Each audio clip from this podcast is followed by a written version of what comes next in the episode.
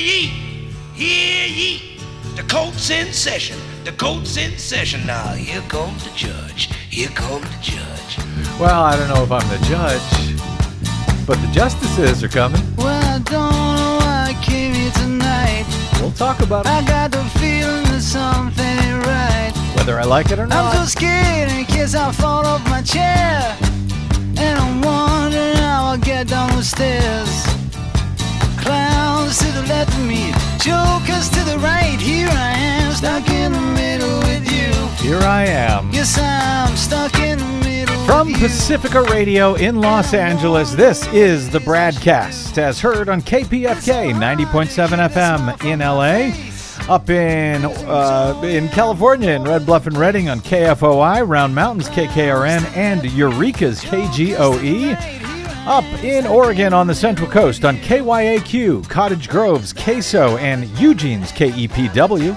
In Lancaster, Pennsylvania, you can hear us on WLRI, on Maui, Hawaii's KAKU, in Columbus, Ohio on WGRN, Palenville, New York's WLPP, Grand Rapids, WPRR, in New Orleans on WHIV, in Gallup, New Mexico on KNIZ, Concord, New Hampshire's WNHN, Fayetteville, Arkansas's KPSQ, in Seattle on KODX, in Janesville, Wisconsin on WADR, and in Minneapolis, St. Paul on AM 950 KTNF. We also stream coast to coast and around the globe on the internets, on the Progressive Voices channel, Netroots Radio, Indie Media Weekly, FYI Nation, NicoleSandler.com, Radio Free Brooklyn, GDPR, Revolution 99, Workforce Rising, Deprogrammed Radio, and Detour Talk.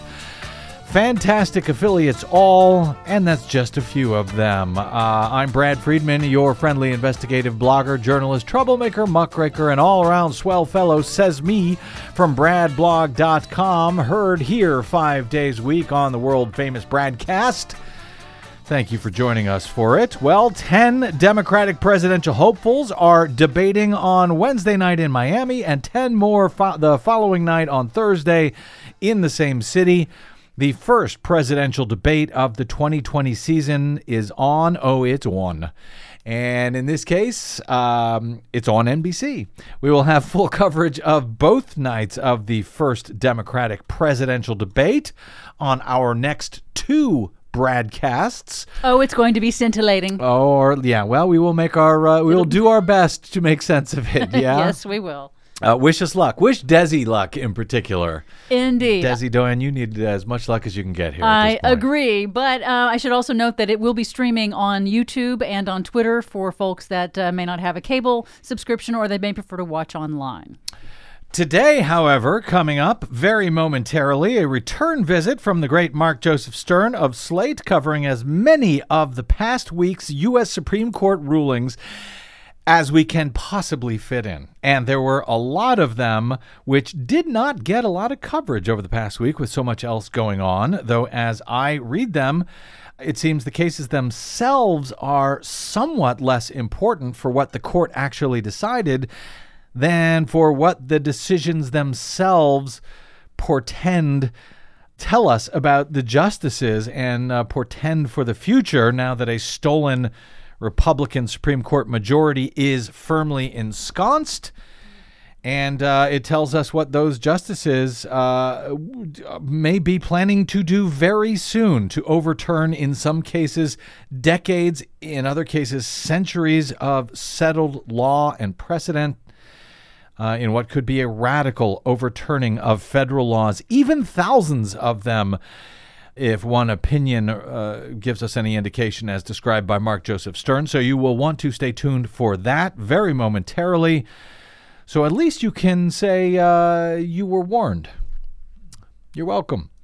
Uh, we're nothing but good news on this program, aren't we? Uh, well, listen, someone has got to tell you the facts, whether we like them or not. So, again, my thanks to those of you who stopped by bradblog.com slash donate to support what we do, even if it isn't always pleasant or what you would prefer to hear. But very quickly, uh, too quickly, in fact, before we get to Mark, some quick news headlines today.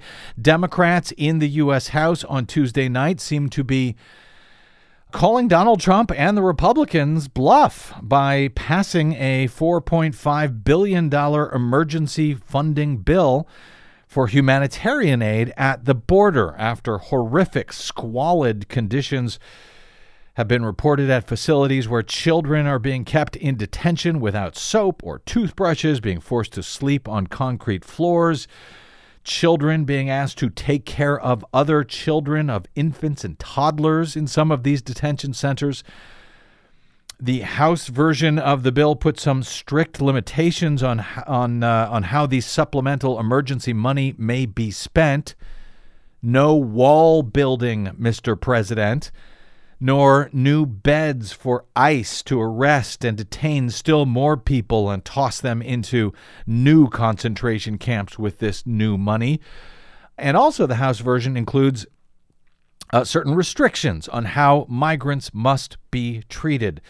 The uh, racist, anti immigrant hardliners in Trump's administration, however, are calling on the president to veto that House bill if it's not modified, even though Republicans have been trying to blame Democrats for children not being given things like soap and toothbrushes and blankets and, you know, decent food to eat and stuff by claiming that, oh, there's just not enough money allocated uh, to be able to afford soap or showers that after seven children so far have uh, already died in U.S. immigration custody since the end of last year in these camps. The Senate version of this bill was approved this afternoon with 4.6 billion in emergency aid, but puts fewer restrictions on the administration. Those bills will now have to somehow be reconciled and quickly if any of this money is to get to the places where it's very much needed before Congress heads out for their week long uh, July 4th recess. It's unclear how that can all be worked out before they recess at this hour, but we'll be watching. And you probably heard the news by now, but if not, you'll be hearing quite a bit about it over the next couple of weeks, I suspect. Shortly after we got off air last night, this announcement from the U.S. House Quote, pursuant to subpoenas issued by the House Judiciary and House Permanent Select Committee on Intelligence tonight, Special Counsel Robert S. Mueller III has agreed to testify before both committees on July 17 in open session. That would be before the House Judiciary and House Intelligence Committees in open session. The uh, chairman, uh, Jerry Nadler, and uh, Adam Schiff of, of the uh, two committees said Americans have demanded to hear directly from the special counsel so they can understand what he and his team examined, uncovered, and determined about Russia's attack on our democracy, the Trump campaign's acceptance and use of that help, and President Trump and his associates' obstruction of the investigation into that attack. We look forward to hearing his testimony, as do all Americans, the chairman uh, said in their statement. Now, Congressman Schiff, my congressman, by the way, uh, should I run against him, Des? okay. Thanks for your. I got your vote. Anyway, uh, he told uh, he told Rachel Maddow last night that Mueller is not coming to testify voluntarily. This was not a friendly subpoena. Apparently, the former special counsel did not want to testify at all, but if forced to do so, he preferred to do so in closed session with a transcript released later. But Democrats, for once at least, seem to have stood their ground on this matter, and Mueller will be testifying in open session, albeit for two different committees on the same single day, one after another. So it's unclear how much detail they'll actually be able to get to and, and get from the special counsel, the former special counsel, regarding Donald Trump's many impeachable offenses, many obstruction of justice crimes that are detailed in Mueller's 448 page report. What measures, if any, the White House or Donald Trump's fixer Attorney General Bill Barr might still try to take to prevent Mueller's testimony before July 17th. Uh, that remains to be seen. But speaking of reluctant House testimony, just one more before we get to Mark Joseph Stern.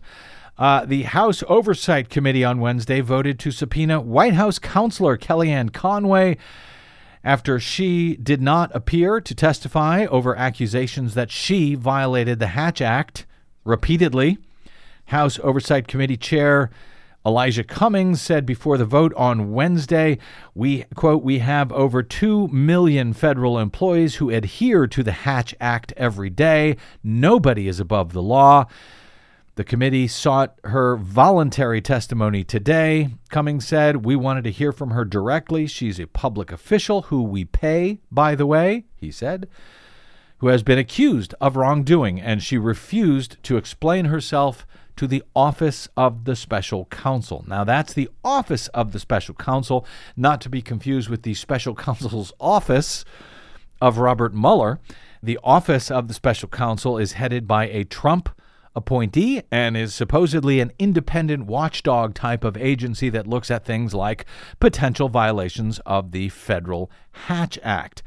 The Office of Special Counsel has accused Conway of repeatedly violating the act which forbids federal employees from engaging in partisan political activity during media appearances, uh, on their on their Twitter feeds, etc. Uh, the Office of Special Counsel recommended that Kellyanne Conway be fired. Trump, however, has made it clear he has no intention of firing Conway despite her repeated violations of federal law, of course, because laws, as you know, are for the little people. And uh, Trump has seized on the right wing talking point that the uh, OSC, the Office of Special Counsel, is attempting to take away her First Amendment rights. She has the First Amendment right to go out and use her official position that you and I pay for to go out and promote Republicans who are running for office. Otherwise, she has lost her First Amendment rights, according to Donald Trump and the folks on the right. Again, the investigator recommended Kelly be fired, Kellyanne be fired in this case.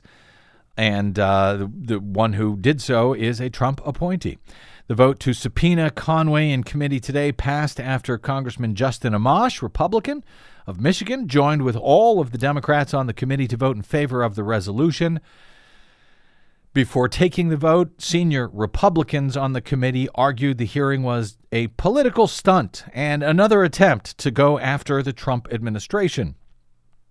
Because, you know, uh, that's what they do uh, Republicans in this case, and of course had a top Obama White House official repeatedly used his or her office to promote Democratic candidates running for office, I'm sure those Republicans would have would have also been, you know, looked the other way, right? Because you know, First Amendment and all of that.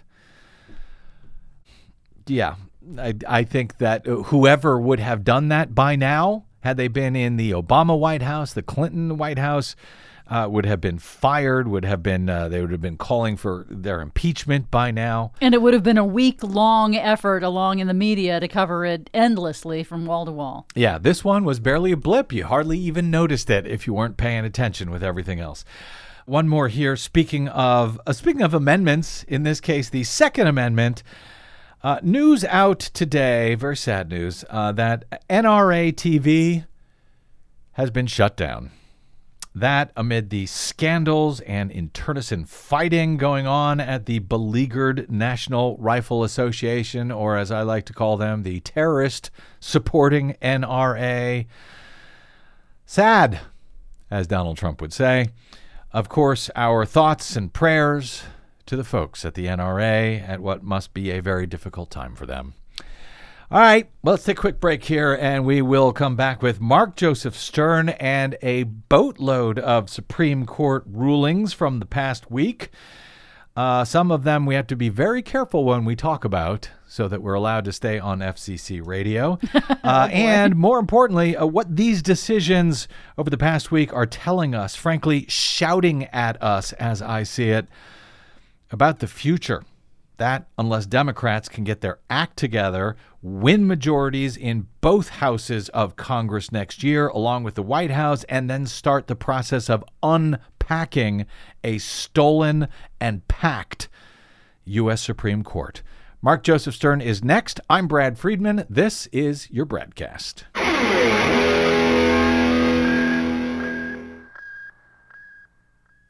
What the public hears on the public airwaves matters. At the BradCast, we do our best to bring you accurate news and analysis on the issues that actually matter, and we do it all independently without corporate or political influence. But we can't do it without you, now more than ever. Please help us stay on your public airwaves by going to bradblog.com/donate to help keep us going. That's bradblog.com/donate. And thanks.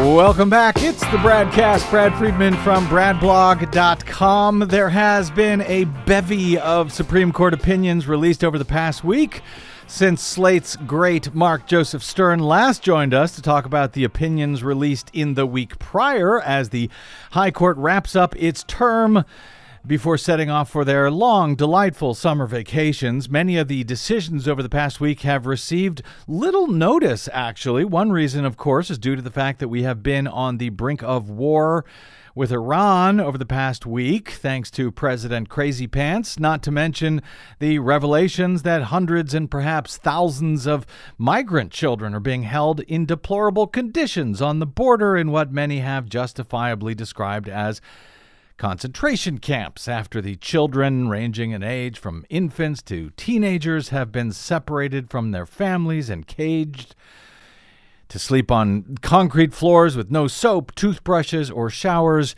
Uh, and of course, there is the never ending flood of Trump administration criminal corruption and attempts at accountability by Democrats that flood our news feeds every day. Uh, now, right along with uh, news on the 20- 20 Democratic presidential candidates and what they hope to do to restore sanity to our increasingly broken nation, even as they prepare for this week's first big two night presidential debates in Miami. So, some important Supreme Court rulings have received less notice than they might otherwise have with all of that over the past week, including a ruling that allows a 94 year old religious monument to fallen World War I soldiers to remain on government property despite concerns about the separation of church and state.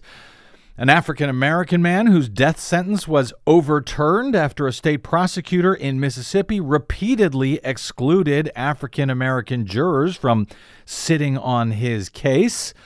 I say repeatedly because he has been tried in this case six different times. Also, an opinion that overturns decades and perhaps centuries of property rights case law. Another that comes within a hair's breadth of invalidating hundreds, if not thousands, of laws passed by Congress in our nation's history. And a sweeping decision that overturns decades of trademark law, which the court found to be FUCT. We'll explain that in a moment. But another reason for the lack of coverage is that while uh, there are still some blockbuster decisions pending any moment from SCOTUS, including their decisions on whether the Trump administration may add a citizenship question to the 2020 census, despite lying about their reasons for doing so to Congress and to courts, and whether partisan state legislatures may dilute the power of certain voters based on their political opinions via partisan gerrymandering. Many of the rulings issued over the past week seem to be in more narrow cases, even if they are important ones. What I am finding most interesting about this past week of Supreme Court opinions is not what they ultimately say about the cases in question, but what the justices seem to be saying, frankly, about themselves and their plans for the future and future rulings via their opinions on uh, as as we can read the tea leaves in these particular cases. Joining us once again today as SCOTUS season nears its uh, final crescendo is, of course, our favorite go-to Supreme Court correspondent, Slate's legal and court reporter Mark Joseph Stern. Oh, welcome back, Mr. Stern.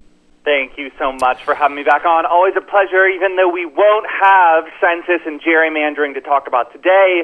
We have so much other stuff that we won't even notice that they're missing by the time uh, we're well, done. Well, too much other stuff. And actually, there may be some hints about those cases in today's rulings that we are going to talk about. Because you were right when we spoke last week that there are, were a, a, a number of cases coming in which the cases themselves seem almost less important than what the decisions may portend for the future in both related cases down the road and overall for the way the court is now signaling, as I read it, that they are, in some cases, preparing to overturn decades, if not centuries of precedent in matters long thought to have been long settled laws. Am I right in my uh, reading of some of these? Uh, you are absolutely right that this is the term when the justices pretty much rip up stare decisis, or at least get out their lighters and lay the kindling. Uh, in a number of cases, the conservative justices have just decided they've had enough with precedent. They're ready to make the Constitution say what they want it to say. It doesn't matter what previous courts have ruled. Uh, and we're also getting some rulings that, even though they don't get a ton of attention, do have a really big impact mm-hmm. on the law and do overturn a lot of uh, years, if not decades, uh, of decisions among the lower courts. So this is a, a major and important term, even if not every mm-hmm. case mm-hmm. is as sexy as, say, the travel ban. Yeah, and uh, you know, and we're we're going to get into the specifics here, but I think.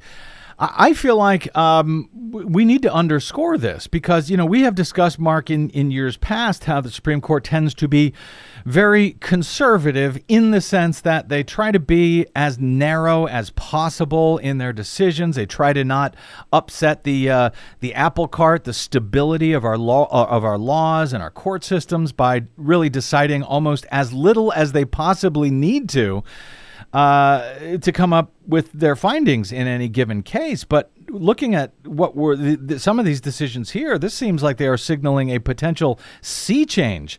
Uh, in the way the Supreme Court has historically, at least in recent history, uh, dealt with uh, laws, duly passed laws, and respecting prior decisions by the court they are not looking at making narrow findings anymore, it seems to me, based on what they're writing in this week's uh, decisions. Well, I think it's a little too early to say that because we haven't had every case decided, and there are a few that have been decided on relatively narrow grounds. But for the most part, the justices have been kind of swinging for the rafters. They do not feel hemmed in by many limitations, uh, and you're you're just seeing a kind of unbridled exercise of judicial power, the kind of thing that Roberts said during his confirmation hearings he would never resort to. yes, until he is actually resorting to them. Uh, the other reason, uh, before we get to the case, is that I think a lot of these cases may. Uh, not be getting a lot of attention is because many of them are actually confusing to me. Even after reading your excellent coverage, Mark, I don't think it's your fault, but it, it seems like there were a lot of tricks and hair splitting to sort of get to the decisions that the various majorities seemed like they wanted to get to, no matter how much sense their rulings actually made or didn't. Am I reading that correctly?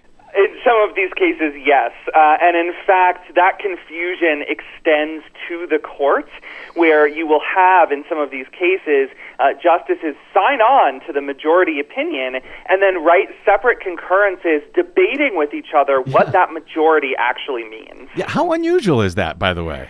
Uh, you know, it's happened more and more in recent years. You can tell the court is seeking a kind of uh, compromise that when you dig into it turns out to be papering over a lot of deeper disputes. Uh, it, it's not totally new, but it's definitely escalated in recent years.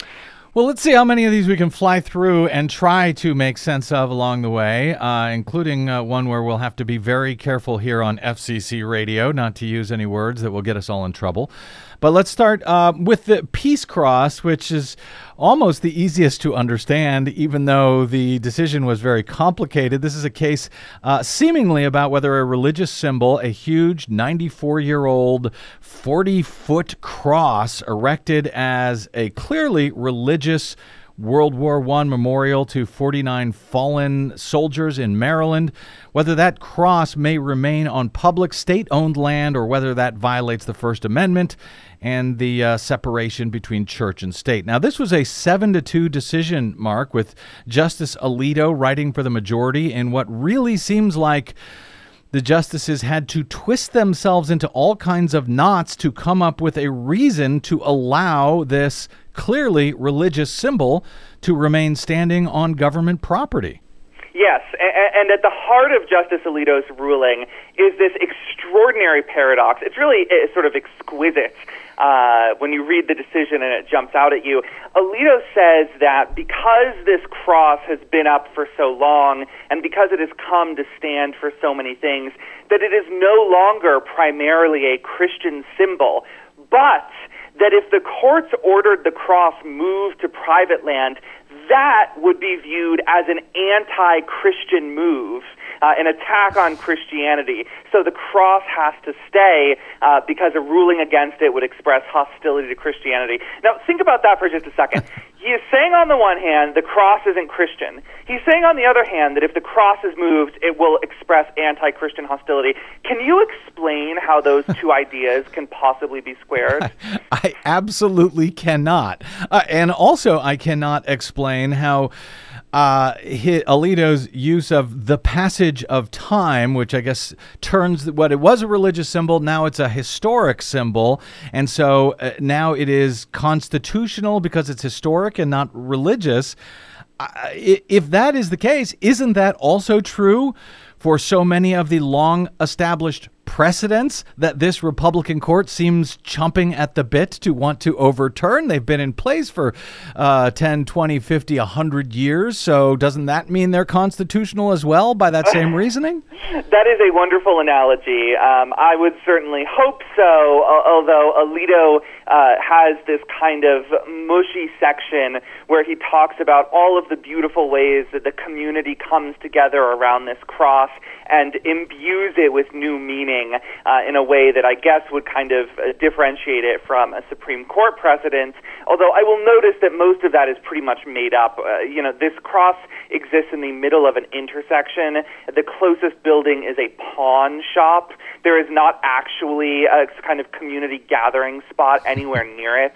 Uh, so this idea that the passage of time can can convert or transmogrify an unconstitutional monument to religion by the government uh, into something that is lawful and secular, it, it, just absolutely befuddles me, and I think defies common sense. And it could have been moved as well, right? We weren't talking about destroying it. It could have been moved to a, a, a different piece of property, presumably. Yeah, and this is a red herring that's been uh, popping up throughout the case. This notion that the government would have to tear it down, destroy it, set it aflame. No, no, no, no, no. It could be moved not even that many yards to private property, or the middle of the intersection where it sits could simply be transferred back to private hands. Remember, this was originally mm. owned by private individuals. It was then transferred to the state. There is nothing that stops the private individuals who defended it in this case from just taking it back and saying, all right, we'll take ownership of it. They aren't doing it because they want the government piggy bank. They want money from the state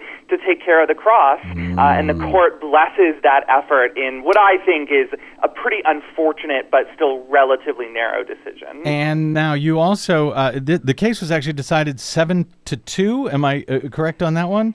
You are, and that's because Justices Kagan and Breyer signed on to most of the majority. Um, but this is what I was talking about earlier. Kagan and Breyer both wrote separately to highlight their belief mm-hmm. that the passage of time is what makes this constitutional. Uh, Justice Brett Kavanaugh then wrote separately to say he doesn't think the passage of time matters at all, that uh, anytime the government wants to erect a religious symbol, uh, that basically it gets to under this decision. And yet all three justices signed on to the same ruling.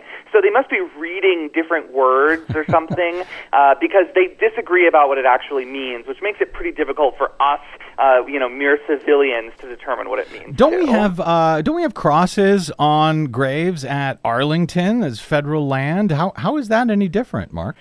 Yeah, well, you know, w- w- of course the government is allowed to memorialize fallen soldiers with the religion to which they adhered, and this is something that Justice Ginsburg got into in her dissent. Uh, originally, these crosses were also put on the graves of Jewish soldiers, and there were uh, big outcries, understandably, uh, because the, the government was essentially forcing these soldiers to be memorialized with Christianity. Mm. Uh, and now the government has changed its tune and has for a very long time uh, put up a, a stone that reflects the religious faith of the soldier or no religious faith at all if they were atheists. And so, in that manner, the government is dealing with religions with an even hand, right? If you're Jewish, you get a Star of David. If you're Christian, you get a cross. If you're an atheist, you get something else. There's no preference, there's no endorsement for mm-hmm. religion, for one particular religion over the other, or for religion over secularism. The Peace Cross is different. It stands, I think, if you just stood there and look at it, it stands as a monument to Christianity, and any other meaning you might want to give it takes a backseat to the fact that this is all about Jesus Christ and how he died for our sins. And that's what Ginsburg wrote in her minority uh, opinion that it elevates Christianity over other faiths, over other faiths, and religion over non-religion. Uh, but uh, again, here was the part that struck me the most. Mark, uh, you you note that Justice Clarence Thomas wrote a separate opinion to reiterate his belief that the Establishment Clause. Uh, the, uh, the, so-called ch- uh, separation of church and state in the Constitution does not apply to the states at all. Meaning, if I understand this, a state legislature could literally establish an official religion without infringing upon the U.S. Constitution. Really? And and does that also suggest that Thomas believes that states themselves do not have to follow the U.S. Constitution at all? So Thomas believes, and he said this for a while, uh, that the Establishment Clause, pretty much alone or almost alone among the entire Bill of Rights, only today applies to the federal government. Uh, he thinks it was designed, in fact, to permit states to establish their own official religions. Uh, so, yes, he thinks that say if Michigan wants to establish Christianity as its official religion, can pass a law doing so, and nobody could stop it. Uh, he he just has gone out on a limb with this absolutely wild belief. I will tell you, this is contested by almost all scholars of religious liberty uh, on both sides of the aisle. Really, you you have conservatives, libertarians, liberals, all in agreement that, of course, today the Establishment Clause uh, prohibits states from engaging in a, any kind of action that respects an official religion. Uh, but Thomas thinks differently, and uh, he's the only justice who believes it today. But frankly, the way that Gorsuch is moving right now, I wouldn't be surprised if he joined him on this crusade soon. Jeez, we could uh, uh could a state uh, ban free speech, ban freedom of the press because they're a state and they don't have to follow the federal constitution under that same theory of Clarence Thomas's? So, no, Thomas has cooked up this theory that only the Establishment Clause uh, doesn't apply to the states. That the rest of the Bill of Rights, or almost all of it, does apply to the states, but that the Establishment Clause is different, that it's special, that it wasn't meant uh, to ever be applied to the states. And uh, so, no, he's not saying that the Constitution doesn't limit the states' actions. He's just saying that in this area, which is a very important area, yeah. the Constitution imposes no limitations on states. Okie dokie then. Uh, speaking of uh, weird Clarence Thomas dissents, uh, in a uh, in a decision, a seven to two ruling, Flowers versus Mississippi, the court reversed the most recent conviction, uh, the most recent uh, conviction of many of a Mississippi man who has been tried an extraordinary six times for a quadruple murder in 1996, finding that a white state prosecutor once again had improperly kept African Americans off the jury, as he had done time and time again in each of the man's. Uh, Curtis Flowers is his name. Uh, each of his six different trials, the last of which um, that was overturned, thankfully, on Friday, had found him guilty and sentenced to be killed. The uh, the case was decided, as I noted, seven to two, with Brett Kavanaugh of all people writing for the majority, Justice Clarence Thomas of all people, and Neil Gorsuch in dissent. What are your key takeaways from uh, from this ruling? So my key takeaway is that seven justices still believe that racism in the courtroom is bad. uh, if that doesn't hearten you, I don't know what will. Uh, that's- I'll um, take what I can get at this point. Yeah. Exactly. I mean, this was this was a really easy case, right? Six trials, all conducted by the same prosecutor. Every single time, he struck as many black jurors as he could. The defendant himself is black. Uh, the prosecutor himself is white. There was so much evidence of racism in this case, um, and so thankfully. Uh, Justice Kavanaugh's majority opinion, which I actually think is quite good, uh, goes through all of this evidence and says, look, it's not like the prosecutor started screaming the N word, but he came pretty close to that. So we're going to reverse this conviction, uh, which is, uh, again, the right call. Then you have Justice Thomas once again spinning out on his own. This time, he basically says that he thinks prosecutors should be allowed to strike black people from the jury because they think that black people will always vote to acquit other black defendants. Uh, this is just crazy talk from Thomas. He wants to overturn so much precedent it'll make your head spin. Uh, and then Gorsuch joins Thomas not on that particular point, but on saying, "Oh, we don't see any racism here. There's no racism in this case. This guy should be, def- uh, uh, you know, uh, basically sent to the electric chair or the gas chamber or the lethal injection chamber uh, because there's no sign of racism and everything is hunky dory." No sign of racism. And we should note, by the way, that Justice Thomas is the only African American uh, uh, uh, justice on the court. And he's the one saying, no, no racism here. But the Mississippi District Attorney, in this case, Doug Evans, uh, used his allotted challenges to uh, to remove jurors as prospective jurors to strike 41 of 42 black prospective jurors. I think that's is that over the six different trials. Uh, am I reading that correctly? Uh, Yes, you are. Although there's not data on one of the trials, and so the actual number of black jurors struck is probably even a little bit higher than that. In in uh, t- the two trials where there was more than one African American allowed on the panel, the result. Uh, in in two of the trials was a hung jury with one or less African American on the jury. They voted to convict, including to use the death penalty. Um, how could this not be seen as a race, racist issue? yeah, and actually, I will say that the decision was really the least the court could do because if you look at the evidence in the case, and there's actually a podcast about this case that's extraordinary. Uh, uh, Mr. Flowers is almost certainly innocent. He he almost certainly did not commit this crime. There is almost no evidence linking it to him. There there's there's no real clear evidence of a motive. Uh, the gun was never found. It was his cousin's gun. His cousin was seen uh, at the scene of the crime shortly before it was committed. Uh, his cousin had a motive. Uh, there are all kinds of real red flags in this case.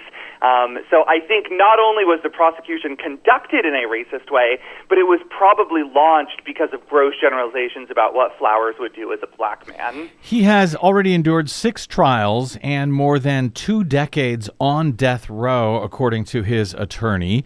And now, uh, Clarence Thomas, in his uh, dissent, notes that uh, he, he at least he, he takes some uh, pleasure, joy, I can't remember the word he used, some relief in the fact that Flowers can actually be tried again for a seventh time, as I understand it. And this same district attorney, Doug Evans, is still in that position, and he, I guess, would be the one to uh, try Flowers for what I think would be an unprecedented seventh time for the same crime.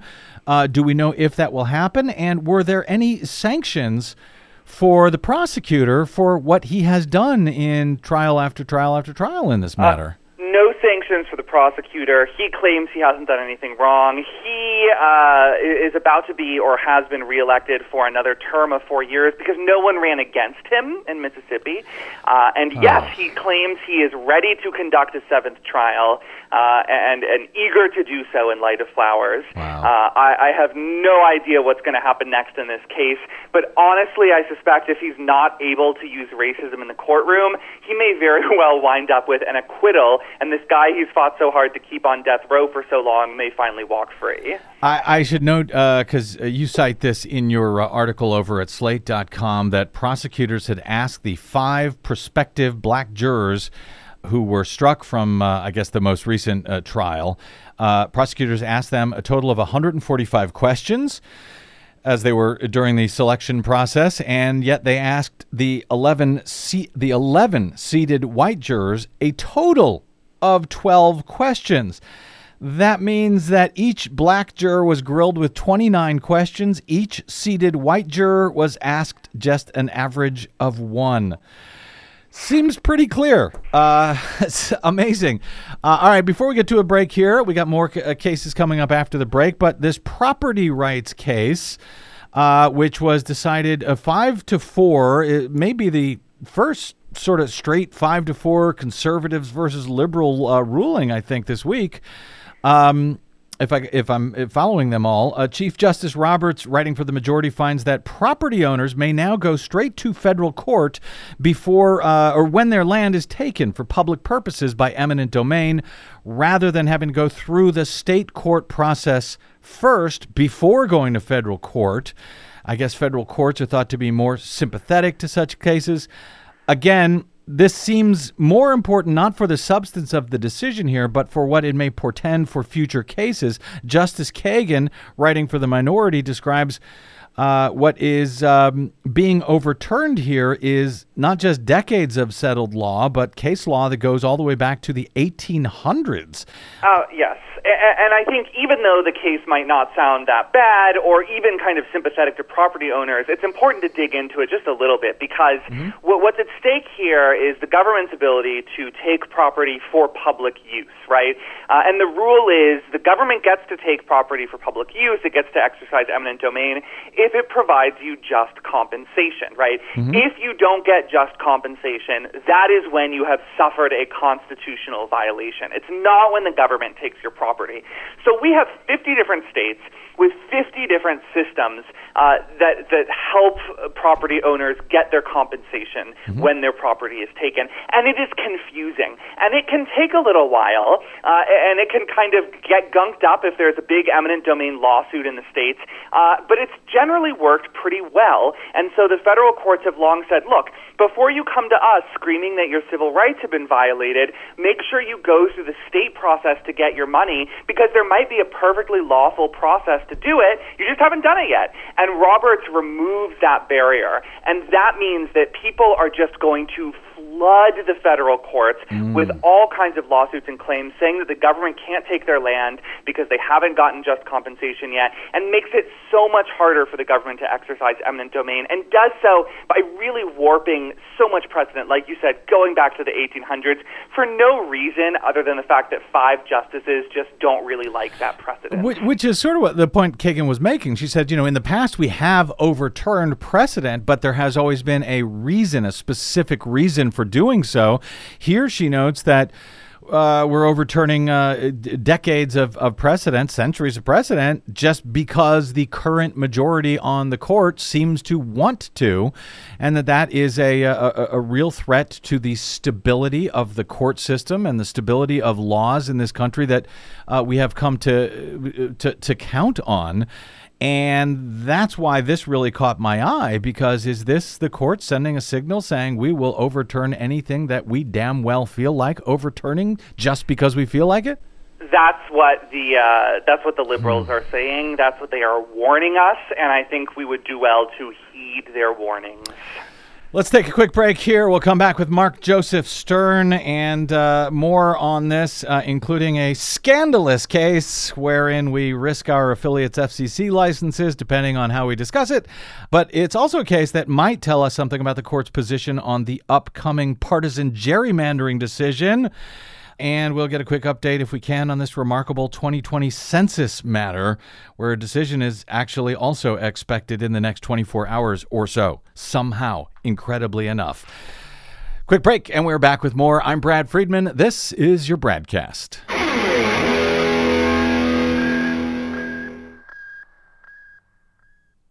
Hey, this is Brad. If you haven't noticed by now, it's no easy feat finding facts, real facts, not alternative facts, over your public airwaves.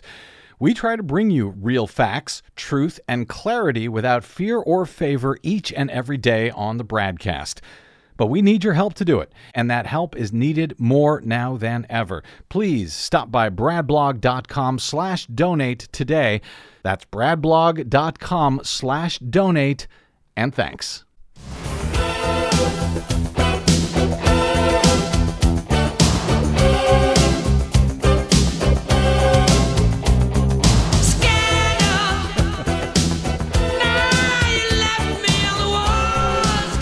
Welcome back to the BradCast. Brad Friedman from BradBlog.com with uh, Scandal with our ever reliable SCOTUS season correspondent, Mark Joseph Stern of Slate, wrapping up this past week's rulings uh, with the last of them uh, and some very big ones coming in.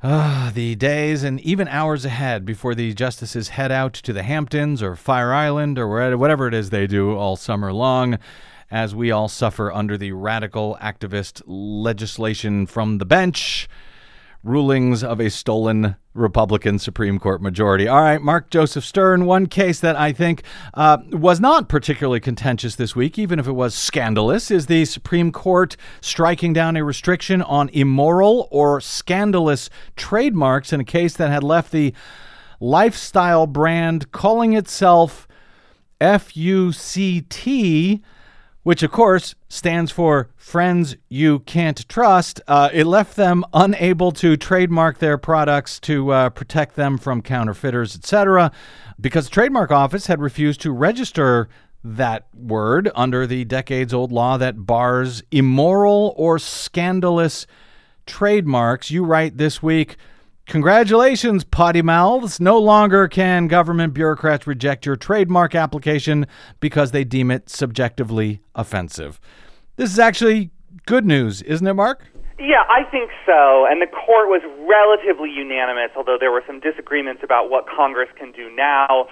Uh, but the court generally agreed, in Justice Kagan's words, uh, that this is viewpoint discrimination under the First Amendment because uh, under this law, right, government bureaucrats are empowered to reject your trademark application if they deem it immoral or scandalous uh, and must accept it otherwise, which means that the government is simply favoring certain ideas over others, right? Mm-hmm. She gave some great examples. Uh, healthcare products that use cannabis uh, they could not register their trademarks because they mentioned marijuana, uh, but an anti-drug campaign could register its trademark. Why? Because drugs are bad, and the government gets to say it prefers uh, trademarks that mm-hmm. dislike mm-hmm. drugs. Uh, that's you know maybe not the biggest deal in the world, but it is troubling under some very basic First Amendment principles. Uh, and so Kagan said this law has got to go. Uh, but the court left open the possibility that Congress can come back and write a much narrower law that basically provides a list of words, of just vulgar words mm-hmm. uh, that can be denied trademarks. The idea here being that you can't suppress uh, speech on the basis of its viewpoint, but you can pick out a few words and say, look, these are naughty words, and we're not going to let the government uh, endorse them through a trademark. Yeah, the existing law that was struck down now by this uh, ruling had allowed uh, the trademark, had disallowed the trademark bong hits for Jesus, but then it allowed them to register Jesus died for you. So uh, again, uh, picking sides, I guess, in uh, yeah. kind of uh, a religious way, that seems to be uh, way out of bounds. So good. But the big point here, uh, in Justice Kagan's majority argument against penalizing or discriminating based on ideas or viewpoints, you note at Slate, Mark, that Kagan seemed to be offering uh, maybe a preview of at least her position in the court's upcoming decision on whether partisan gerrymandering is constitutional. The uh, challengers in both of the pending partisan gerrymandering cases note uh, that that they're they're representing voters who are penalized um, because their their voting power has been diluted uh, due to their political point of view. She's trying to uh, use this case to talk about that case. Uh, does it does it make sense here? And is she uh, sort of projecting what either her or the court's opinion could be in those partisan gerrymandering cases?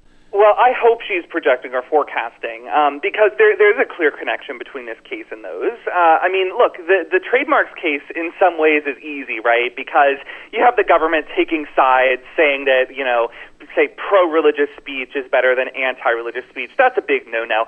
But in other ways, it's kind of a tough case because this isn't high value speech right? This isn't political speech. It doesn't cut to the core of what, you know, free expression in a democracy means. Some of these trademarks are really absurd. Some we can't say on air. Others, like Al Qaeda baby for baby clothes, I think. you know, like th- that's not speech that is necessary for self governance. And still, the court strikes down this law and says, doesn't matter that the speech has no value, the government can't be taking sides. Well, look at the partisan gerrymandering cases. Mm-hmm. Think about the speech that is being penalized in those cases. You are having individuals expressing their support for a political party and punished for it, having their votes diluted simply because of their political expression, which is at the core of the First Amendment, which cuts to the very heart of free speech in a self governing society. If the court is willing to protect trademark speech, but not willing to protect voters who are having their political speech mm. punished through vote dilution, mm-hmm. then this court has its priorities totally backwards. Well, with Kagan writing that opinion in her writing for the majority here, does that mean that there is a majority on the court who agrees with that particular point? I certainly hope so, and uh, I think you know Chief Justice Roberts and Justice Kavanaugh really have to think carefully about what they want their First Amendment legacies to be, mm. because mm. The, the the partisan gerrymandering cases are some of the easiest ones to my mind to come across this court's docket in a really long time. You know, we have these free speech cases about animal cruelty, about violent video games, about stolen valor, lying about medals of honor. This isn't speech that matters a great deal to democracy, but the court still protected it, and rightly so. Here we have, again, speech that matters a great deal to democracy. And I hope that by joining um, parts or all of Justice Kagan's majority opinion, Roberts and Kavanaugh are signaling that they recognize the stakes in, in these gerrymandering cases, that they are willing to adhere to this judicial philosophy and protect voters against dilution when they express support for a party that the government doesn't like. I hope so too. I, I want to get your uh, thoughts and uh, maybe even final predictions here on this census case uh, in a moment, but there's a, and I, will leave this to you. There's a case, um, Gundy versus U.S., that uh, uh, revolves around a statute known as the Sex Offender Registration and Notification Act, or SORNA. Uh, which your headline writing about this over at slate.com ominously notes uh, as the Supreme Court's conservatives are ready to take a wrecking ball to the entire federal bureaucracy. That doesn't sound good. Is it explainable in about 30 seconds or a minute, Mark? If not, I will. Uh, we can uh, try to either pick it up next week or point folks over to your uh, story at Slate. Yeah, here's the here's the short version. You know, Congress when it passes a law basically gives executive agencies a goal and lets them fill in the details, right? Like Congress is not devising the calculations by which the EPA determines how much mercury is too much. Mm-hmm. It leaves that to the scientists at the EPA and lets them enforce those rules. Uh, this case uh, in this case, Chief Justice Roberts, Justice Gorsuch, Justice uh, Justice Thomas, and Justice Alito all suggested that they'd be willing to put a stop to that. That they'd be willing to basically prevent Congress from delegating its duties to agencies that have much more expertise, uh, and in doing so, probably destroy a huge chunk of the federal bureaucracy mm. because that's how America is governed today. That's how environmental regulations, labor laws, all that stuff. That's how it gets implemented at the agency level. And in this case, these guys say they want to put a stop to all of that, which would be a big problem for governance in America. So, if the law specifically doesn't say uh, exactly how something should work, exactly how the EPA uh, should determine uh, what is poisonous and what is not, then it should be uh, struck down. Then, uh, or at least a, a federal agency has no right to fill in those blanks. That's right. And the law itself should be struck down. I mean, it's a pretty radical decision that Gorsuch wrote that was joined by the other conservatives. Uh, and so I think this is a warning sign for all of us that there is a block on this court that is ready to begin doing real damage to how the federal government operates today. That is thousands of laws that could be struck down yes. if this uh, if they go with this. Wow. All right. Finally, uh, one of the uh, two cases that has uh, many of us uh, most on edge right now. This this case about the 2020 census, whether Trump Uh, the administration can add a question regarding citizenship to the census, even though they lied about their reasons for wanting to do it to the courts and to Congress. And the Census Bureau itself has said it will suppress the response rate. And newly unearthed records from a deceased Republican gerrymandering operative appears to have been uh, behind the matter the whole time, finding that adding such a question would, in fact, result in federal resources and voting power shifting from minorities and Democratic leaning areas to more Republican white voters. All kinds of things have been going on in this case at the last minute in the hours before this opinion is expected to drop. Mark, have we ever seen anything like this that you know of? Bush v. Gore is the closest analogy, and I know that sends you know tremors of horror through many listeners.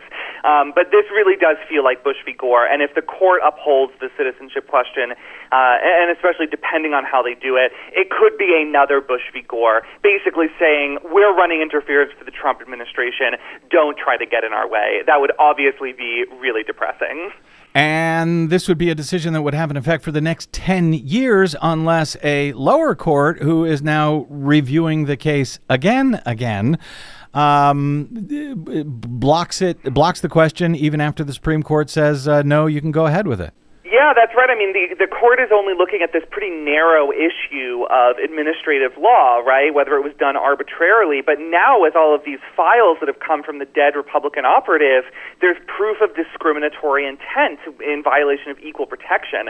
So even if SCOTUS upholds the citizenship question, a lower court could then move in and say, well, you upheld it for reasons, you know, X and Y, but I'm going to block it for reason Z because this new material proves it was discriminatory and violation of the Constitution. Well, good. Based on the way I think the Supreme Court is going to decide on the census uh, issue and maybe on the partisan gerrymandering issue, I hope this completely ruins their summer vacation as they have to come back and try to figure out how to deal with this before the census uh, has to actually be printed within the next uh, few days or months, depending on whose deadline you're looking at.